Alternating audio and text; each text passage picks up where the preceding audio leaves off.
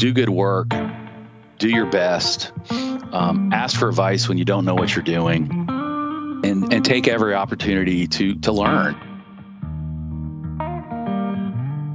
What if you could complete your MBA in just one year? Thanks to the College of Charleston School of Business, now you can. Their accelerated MBA program condenses a traditional two year program into one rigorous year, ensuring you not only save a year of tuition and fees, but also re enter the workforce quickly and graduate with critical business knowledge. U.S. News and World Report recognized the College of Charleston MBA as number one in the country for its job placement rate within three months of graduation. Learn more at mba.cfc.edu.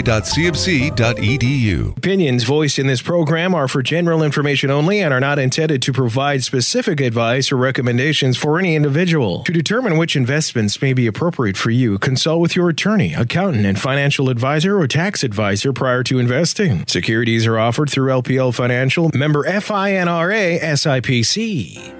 Good morning, and welcome to Beyond the Business, brought to you by the College of Charleston School of Business. The College of Charleston School of Business, where students are beyond ready to work, they're ready to make an impact. Each Saturday morning at 9, successful business leaders and entrepreneurs from across the Low Country talk about what it takes to succeed in business and in life. Now, your hosts of Beyond the Business, Eric Cox and Leslie Haywood. And great Saturday morning, Low Country. Welcome to another edition of Beyond the Business, heard here on 94.3 and presented by the College of Charleston School of Business, where students are beyond ready to work. They're ready to make an impact.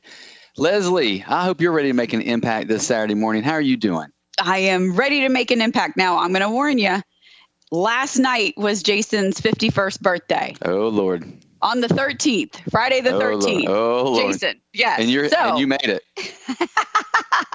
or he made it. That's the question. Did Jason make it? you might have to carry me, you know, but we're good. We're good. We're good. It's exciting.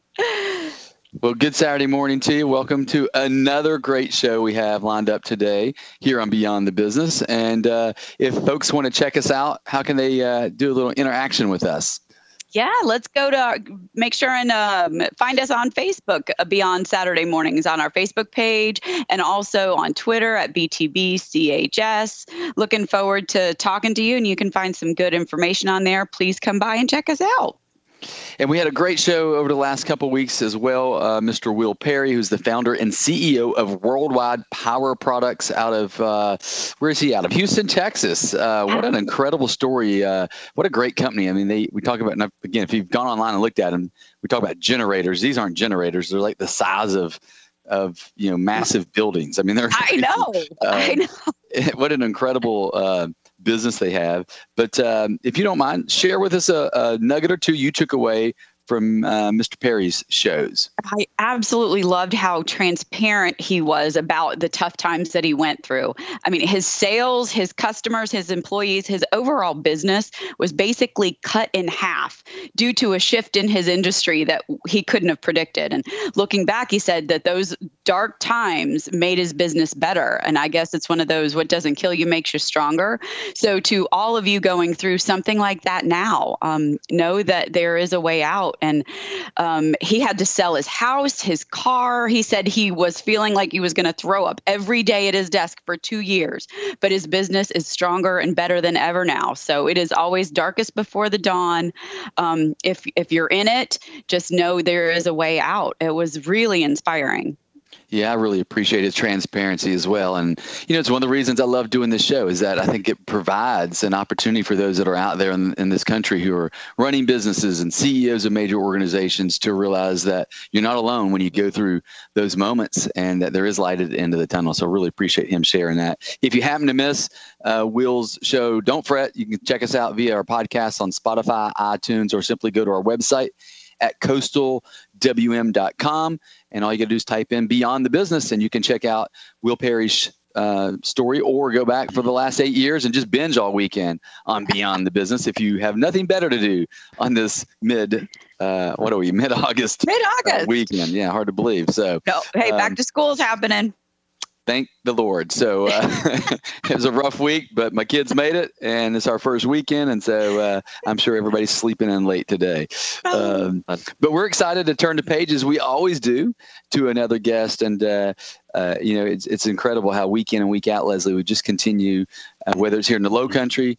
or out in Houston, Texas, or over in Belgium and you know Antwerp, Belgium. We have guests from all around the world who just bring great stories. And today I'm excited because we have uh, a Low Country uh, story, and that is Mr. Marc Marchant on the line, who's the CEO and principal of LS3P. And uh, Marc, first of all, good morning and welcome to Beyond the Business. Good morning, Eric and Leslie. Thank you so much for having me. Looking forward to our conversation this morning. We're excited to have you, Marc. And um, before Leslie dives in and really starts grilling you, you know, she's the tough one here. Um, why don't we take a few seconds, you know, give the 20 second commercial for those that are out there listening? Now that we're a worldwide show, you know, Marc, um, there probably are a couple people who don't actually know who LS3P is. Give us a little quick commercial on that. Sure, thank you. Well, LS3P, we're a full service architectural firm. So the services we provide are architectural, uh, interior design, and planning. Uh, we work uh, in three states uh, traditionally with eight offices in North Carolina, South Carolina, and Georgia. Uh, we're we are beginning to start an office in Atlanta, which we're very excited about. And I think the easiest way to share what we do is to share a little bit about our vision. Uh, our commitment to the Southeast, we create architecture that enriches community uh, through a culture of design excellence, expertise, innovation, and collaborative engagement. Maybe we can unpack that a little bit later, but essentially, we serve our clients through deep relationships and deep, deep expertise in everything that we do to provide wonderful uh, architectural solutions. Well, I, I love it. Gonna, oh, sorry, I was just going to say, I know we're going to get in a lot deeper in that, probably mostly next week, but we know your work. Uh, matter of fact, again, our sponsor, which is the College of Charleston School of Business, you guys were the responsible for the Beatty Center over there. And, uh, Absolutely. Uh, one of your own, Mr. Uh, Richard Gal, there is very active with our School of Business. So uh, yes. we really appreciate that relationship. Oh, I didn't know that either. That's See, awesome. It's all kinds of new things that you learn here this morning. I Leslie. know, I know. That's great. And before we get into all that, though, let's delve into who and what made Marc who he is. Because after all, this is beyond the business. People you know, stories you don't. So let's get into some of those stories that we don't know about you. Uh, give us a little um, flavor as to where you were born, what your upbringing was like, maybe some siblings, what your family was like. Sure.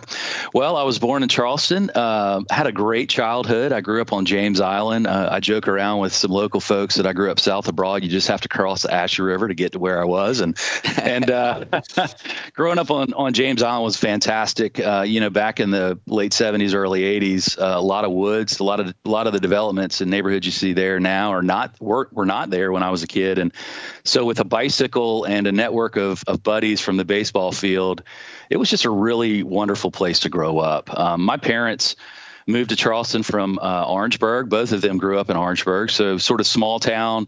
Uh, came to uh, Charleston to work. My father was a, a, a postman when I was very young. He delivered mail downtown in Hampton Park Terrace. Uh, my mother was a school teacher. Uh, she taught kindergarten and then first grade uh, in Charleston County uh, School District. And so um, they were just, they're wonderful parents. They're still wonderful parents. They're still alive, and I'm fortunate for that. Um, they were wonderful parents, taught me a, war, a, hard work ethic, taught me that love and support means more than anything, uh, and really gave me a great, valuable education uh, growing up. So I had a great childhood. I'm a lucky person for that. Uh, I have childhood friends that I still call friends and and try to see as often as I can, and so much of that is is part of just growing up in a really really great community. I tell you, it's interesting, Leslie. If you go back over eight years, and, and we always sort of draw inferences from all these amazing guests we have, we have a large contingency of CEOs and entrepreneurs that we have had on this show that grew up in James Island. Mm-hmm. Pretty pretty amazing that it's turned out that many, right? So uh, yeah, that's give, true. Give us a little flavor for what you were like as a kid. Um, were you studious into sports? Rotten? What was the deal? I was I was a student. I don't know if I was studious. Uh, I um I, I, enjoyed school uh, to the extent that I enjoyed everything that school had to offer, if you will. Um, I, I went to a uh, I went to Porter-Gaud growing up, and so I was exposed to a lot of things. Being that it was a smaller school, I was able to play sports. I was involved in a lot of their uh, uh, extracurricular uh, community programs that they're so good at. Um, I loved art growing up. I was I was okay at math. I enjoyed math, um, and so I think the art and math in me uh, at an early age got me kind of excited about creating things, designing things, um, thinking about how things went together, and then expressing those through art. But I excelled at probably things outside of the classroom as as a young student. Uh, as I got older and into into college and graduate school, obviously my my shift uh, to academics was serious, and and I got very very excited about that side of um, of the education uh, offerings, but uh, loved sports growing up. Uh, you know, rode my bike to the baseball fields, did a lot of swimming, uh, really got into soccer when soccer wasn't cool back in the day, and uh, excelled at soccer, played year round when that wasn't normal back in the day, and made a lot of really great friends and relationships through those athletic opportunities, which was wonderful. So looking back at those early years is there any um, what's like some of your best qualities that you can attribute directly to your parents and your upbringing I think certainly to my parents, and I, and I mentioned this earlier, is just a hard work ethic. Um, they they instilled in me at a young age that in order to have things, you have to work and and uh, earn a living and buy them, right? And and I didn't have a lot growing up as a kid, but I had what I needed, and and that was that was perfect. And when I wanted something, okay, go cut someone's yard. Uh, go figure out a way to do something to earn a little bit of money so you can so you can buy it. Um, that's that was a big deal. I think the other lesson that um, my parents instilled in me and my and my father still says this to me every day is he says don't get the fat head, which you're probably wondering well, what does that mean. But ultimately, it's remember who you are. Don't let your head get bigger than it should be. Uh, be humble uh, trust in others. Um, remember that you're no better than anybody else. And, and and if you can, I think if you can remember that simple thing, it's a lot easier to get through life um, and not get too ahead of your skis or too in front of your capabilities, which is really great. So I appreciate them for that. Um, they still remind me of some of those little things. Um, my work ethic is is still strong. I try to bestow that upon my two kids, uh, which is harder to do these days when everything you can get tomorrow or maybe in an hour. Oh, um, that Amazon Prime. Jeez yeah. Louise. It's like but, uh, Christmas uh, every day over here. Absolutely. Absolutely. But, um, you know, I think those are the things growing up that I really learned and, and, and, and sort of the value relationships too, which we, I'm sure we'll talk about a lot more this morning or, or next week. So as you headed off to uh, Clemson, um, which Leslie is really uh, excited about right now, she moved my has, daughter in Thursday, so we're we're, okay. going, we're going up in Thursday. Yeah, yeah. So as you went off to Clemson, what was uh, what was on your mind in terms of, hey, I'm going to go to college for this, and ultimately when I graduate, here's the goal. Yeah, well, you know, I went to a small school as I mentioned earlier. Uh, first grade through 12th grade. So a, a, lot of what Clemson was for me was something bigger. And um, uh, sort of opening my eyes to a different student population than I was used to, uh, for sure. Um, but I didn't really know what to expect, Eric, to be honest with you. I mean, I was interested in architecture, and that came from my parents built a house when I was 12, and I was fascinated with this idea that something could be put on paper and then and then constructed uh, by others uh, into into a three dimensional uh, livable thing. Uh, and so for me, getting into the design school at Clemson, I was really interested in learning about that craft. You know, how do you how do you really create something out of an idea, um, something that it's in your head, it goes on paper, and then becomes reality through construction. And and what was great about the architecture program or the or the design program, undergraduate program at Clemson, is they take you through the basics of design. You know. Form, scale, texture, color, light, shadow, void, um, all these kind of basic things about uh, form and architecture all the way through you know your fourth year where you're looking at the details of buildings. And that was fascinating to me as a as a as a young person that didn't know a lot about that topic. So um, i was a sponge for sure. It was challenging. Uh, again i wasn't the greatest student. Um, i excelled at certain topics and not at others but um, learned how to really prioritize um, time and and focus on the things that would hopefully propel me into a successful career. And late in my undergraduate days, um, I, I, was exposed to uh, healthcare architecture, which is what I ended up getting my master's degree in, and um, and and that that opened me up to a whole new world of kind of architectural influence uh, and, and the and the human condition, quite frankly. During those early years and this is for personal reasons what were some of the challenges or pitfalls going off to college well, you know, your first time you're ever independent, right? And uh. I mean, I, I, had a roommate that I I uh, I played soccer with growing up, but we didn't go to school with. So I, I I knew him well. Now we're great friends, of course, but I knew him well, but not not as deep as some of my other childhood friends. And so I think it, I think the first is you know fostering a relationship with someone you're going to live with, right? I mean, you've I've never done that before, other than my sister and my parents, and right? uh, and and then obviously just a whole new world of people, um, different exposure to to um, an academic uh, structure that maybe you're not used to. You have to be responsible for your schedule. Obviously, I mean these are basic things that you laugh at now, of course, but that's that's a pretty um, pretty abrupt change your life uh, overnight. Uh, you know, I, I joined a fraternity, and there's you know there's that thing. Uh, you know, the social aspect, the uh, maybe the pressures of that. But for me, it helped me balance time and priorities, uh, which was good. Um, and then just you know navigating life in general as an 18 19 20 year old kid and i mean you're still a kid you know um, so um, I don't know, Leslie. I don't know if that helps you and your child. No, it does. It does. Good I luck, does. Leslie. Good luck. hey, by the way, in case you're wondering whose story that you're listening to, it's uh, Mr. Marc Marchant, again, CEO, principal of LS3P here in Charleston.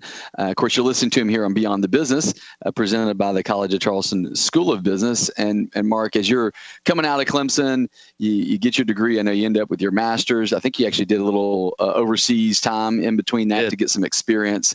Um, give us a little flavor for all that coming to a, culmination and the thought of what am I going to do to launch my you know career path. Yeah. So um, uh, you mentioned um, some time in Italy uh, that I had.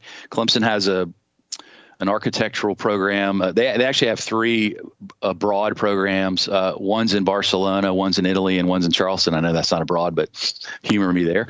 Uh, and I I was able to take take advantage of the opportunity in Genoa, Italy, which was unbelievable. Um, learned a lot about architecture, as you can imagine, uh, being immersed in in Italy, but really learned a lot about myself and about the world. I mean, that was the first opportunity to kind of be eyes wide open to a different culture and and certainly um, having a better understanding of of the world operates differently when you're when you're not in America, right? So um, learned about learned a lot about what I love about our country and learned a lot about what I didn't know about myself and um, how to be a better person, how to be more open to different ideas, which I think is very important in the business world.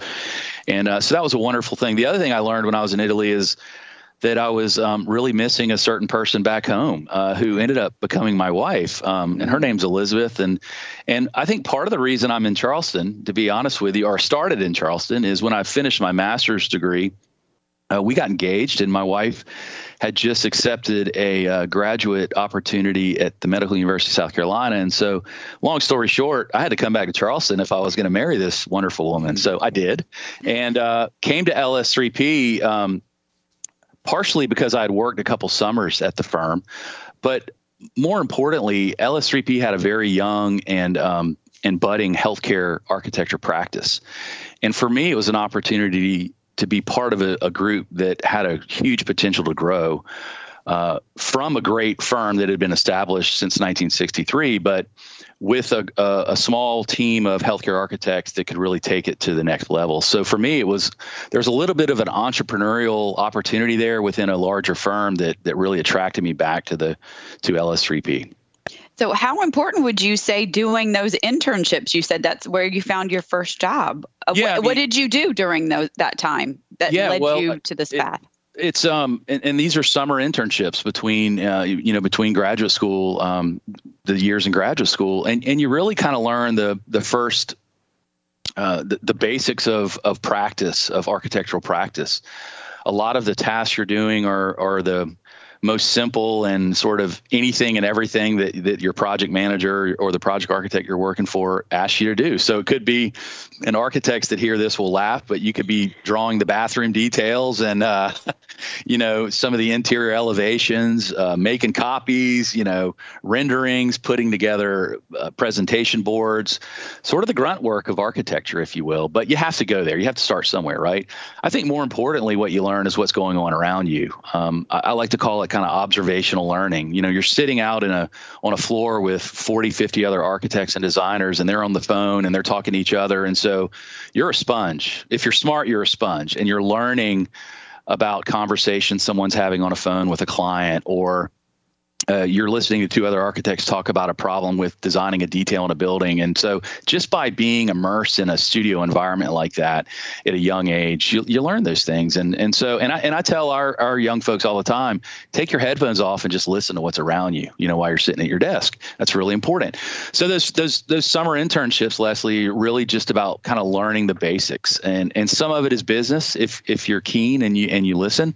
A lot of it is about sort of the technical aspects of architecture. You know, how do you put a building together on a piece of paper or on a on a large stack of, in a large stack of paper? So. Um, so you go to work uh, after college with LS3P. Um, here in the what late 90s early 2000s right. uh, give us a, a, sense of those early years entry level position charleston yeah. is you know just starting that uptick um, what was the world like for you and elizabeth during that run yeah, so um, like like any young uh, intern, we, are living in a little apartment downtown, uh, uh, enjoying that uh, lifestyle. My wife my wife was in graduate school, as I mentioned, and so you know, it was kind of being immersed in, in downtown Charleston was fun as a young person. Um, I think I think more on the professional side, it was about again um, trying to take advantage of every aspect of what was thrown at me in the firm, or maybe seeing opportunities for growth that maybe weren't thrown at me that I could jump into. Uh, because we were a large office. We had about I want to say 85, 90 people at the time. And we had just merged with another office in um, Charlotte. So overnight, LS3P went from about 90 people to about 180, 190 people overnight. And so all of a sudden, the resources of, of a really large firm are at my fingertips as a young person. So I'm just trying to take advantage of what technological innovations need to happen that maybe I can be a part of because be, being right out of school, I may be more adept at some of these things than folks that have been in the profession for 10 or 15 years and never been exposed to that, right? Um, what other architects that I don't work with on a day to day basis might I have conversations with or have the opportunity to ask advice from, uh, whether it's a it's a, uh, design challenge that I'm going through, or whether I just have sort of a philosophical question about how to navigate a situation having those resources uh, within your office because you're part of a large office, taking advantage of that was huge for me. And um, anyway. Yeah. So, uh, in uh, sort of wrapping it up, at one of those final moments during that time, you, it was huge. How did you stand out in a field of 100 people? You're CEO now. So, what was maybe some of those qualities that got you noticed enough to be where you are? That's a great question, Leslie. Um, I, I, I've always operated from the the posture of do good work, do your best, um, ask for advice when you don't know what you're doing, and and take every opportunity to to learn. And and I think for me, it wasn't like you know jumping at a, a major opportunity and trying to you know sh- outshine everyone. I think a lot of it was, and I go back to this kind of humble nature um, really trying to just do my best at everything that was thrown at me. And then when I was finished, ask people what else I can be doing to help them, whether it was related to the project at hand or related to something else in the office. And so what ha- by doing that, what happened was um, I started getting into marketing opportunities. I started looking at, I, I started being invited to do some um, creative exercises that were outside of the projects I, were, I was working on. And so, again, it was more about exposing myself to more people and then people asking me to be involved in things. And I think when that happens, um, there's just sort of this natural um, progression of, hey, I want to wor- I want to work with Marc. Marc wants to work with me, and so you just get involved in a lot more things than just what you're supposed to be doing. If you're just doing your job, you're always only going to be doing your job, right? And so I, I think it, it was that simple for me. It, it wasn't like just, you know, it wasn't jumping into some major um, opportunity um, that I had no business doing. that and, and I'm sense. curious if you look back at that path, you know, was there a moment or when was the moment, I guess, whether it was, you know, entry level position and along the way, like that you really understood and believed that there was an opportunity for a leadership role, a yeah. CE role. When did, or was that something you aspired from the day you jumped in? You know, I, I always aspire aspired to always being better every year always trying to move up in the organization every year, whatever that meant. And and for me, and, and I would say this to anybody in, in the architectural business: success does not necessarily mean climbing a ladder vertically there are successful opportunities within the profession uh, to grow and be highly influential in your craft uh, horizontally as well. And so, but for me, it was always don't be stagnant, always be changing, find additional things to do so that you can grow. And a lot of that for me, Eric, came uh, through the opportunities doing a lot of work with MUSC. I was um, it, it, at one point in time, we were fortunate to be awarded the Ashley River Tower, which is um, which was the first of what will be three hospitals that were built on Courtenay Boulevard. Now we have the Children's Hospital, the second one. And uh, while that project was underway, we had a large team working on that. Well, I was working on everything else. And so, because of that, um, the resources that I typically might have to, to work on a project, I was sort of thrown into doing every aspect of a project, which means I either had to learn things quickly or just have the confidence to step out of my comfort zone and say, I'm going to go tackle this or I'm going to go tackle that. I created by by doing that, and this obviously was by uh, happenstance because of the nature of the work. I started uh, winning some projects with clients. Uh, I gained the confidence of clients, which means I'm writing proposals. I'm getting more involved in the financial aspects of of, of the project uh, and the and the um, the the contract aspects. So I'm growing as a total architect before my eyes, not even knowing it uh, while it's happening. And it just happened to be a circumstantial thing. I, I feel lucky because of that, and um, but I also feel like I, I was I had the enough confidence to kind of lean into that, uh, and then knowing when I was out of my lane to go ask for help, if that makes sense. Well, we certainly know that success doesn't happen in a vacuum. And along sure. the way, there are many, as you're talking about, opportunities, but there's also the opposite, which hopefully next week we'll get a chance to share uh, some of those uh, challenging moments that you went through on that journey. Unfortunately, we run out of time. It just goes by so that was quick. fast. Your, your, life in 26 minutes, right? So, um, anyway, uh, appreciate having you again. Marc Marchant, CEO and principal of LS3P. Thank you for your time today. Thanks. Enjoyed it. Again, you've been listening to Beyond the Business, heard here on 94.3 and presented by the College of Charleston School of Business and Coastal Wealth Management. And until next Saturday morning, Low Country, have a blessed week. Thank you for listening to Beyond the Business, brought to you by the College of Charleston School of Business. The College of Charleston School of Business, where students are beyond ready to work, they're ready to make an impact. Tune in next Saturday morning at 9 for Beyond the Business, hosted by Eric Cox and Leslie Haywood, and heard exclusively on News Radio 943 WSC. The College of Charleston School of Business is recognized among the top 30 colleges for studying business abroad by the Business Research Guide. With nine undergraduate majors, 10 minors, and six concentration areas, an honors program in business, and master's programs in business and accountancy, the College of Charleston School of Business has more than 3,000 students enrolled. Their students are ready to work and they're ready to make an impact. For more info, visit sb.cfc.edu.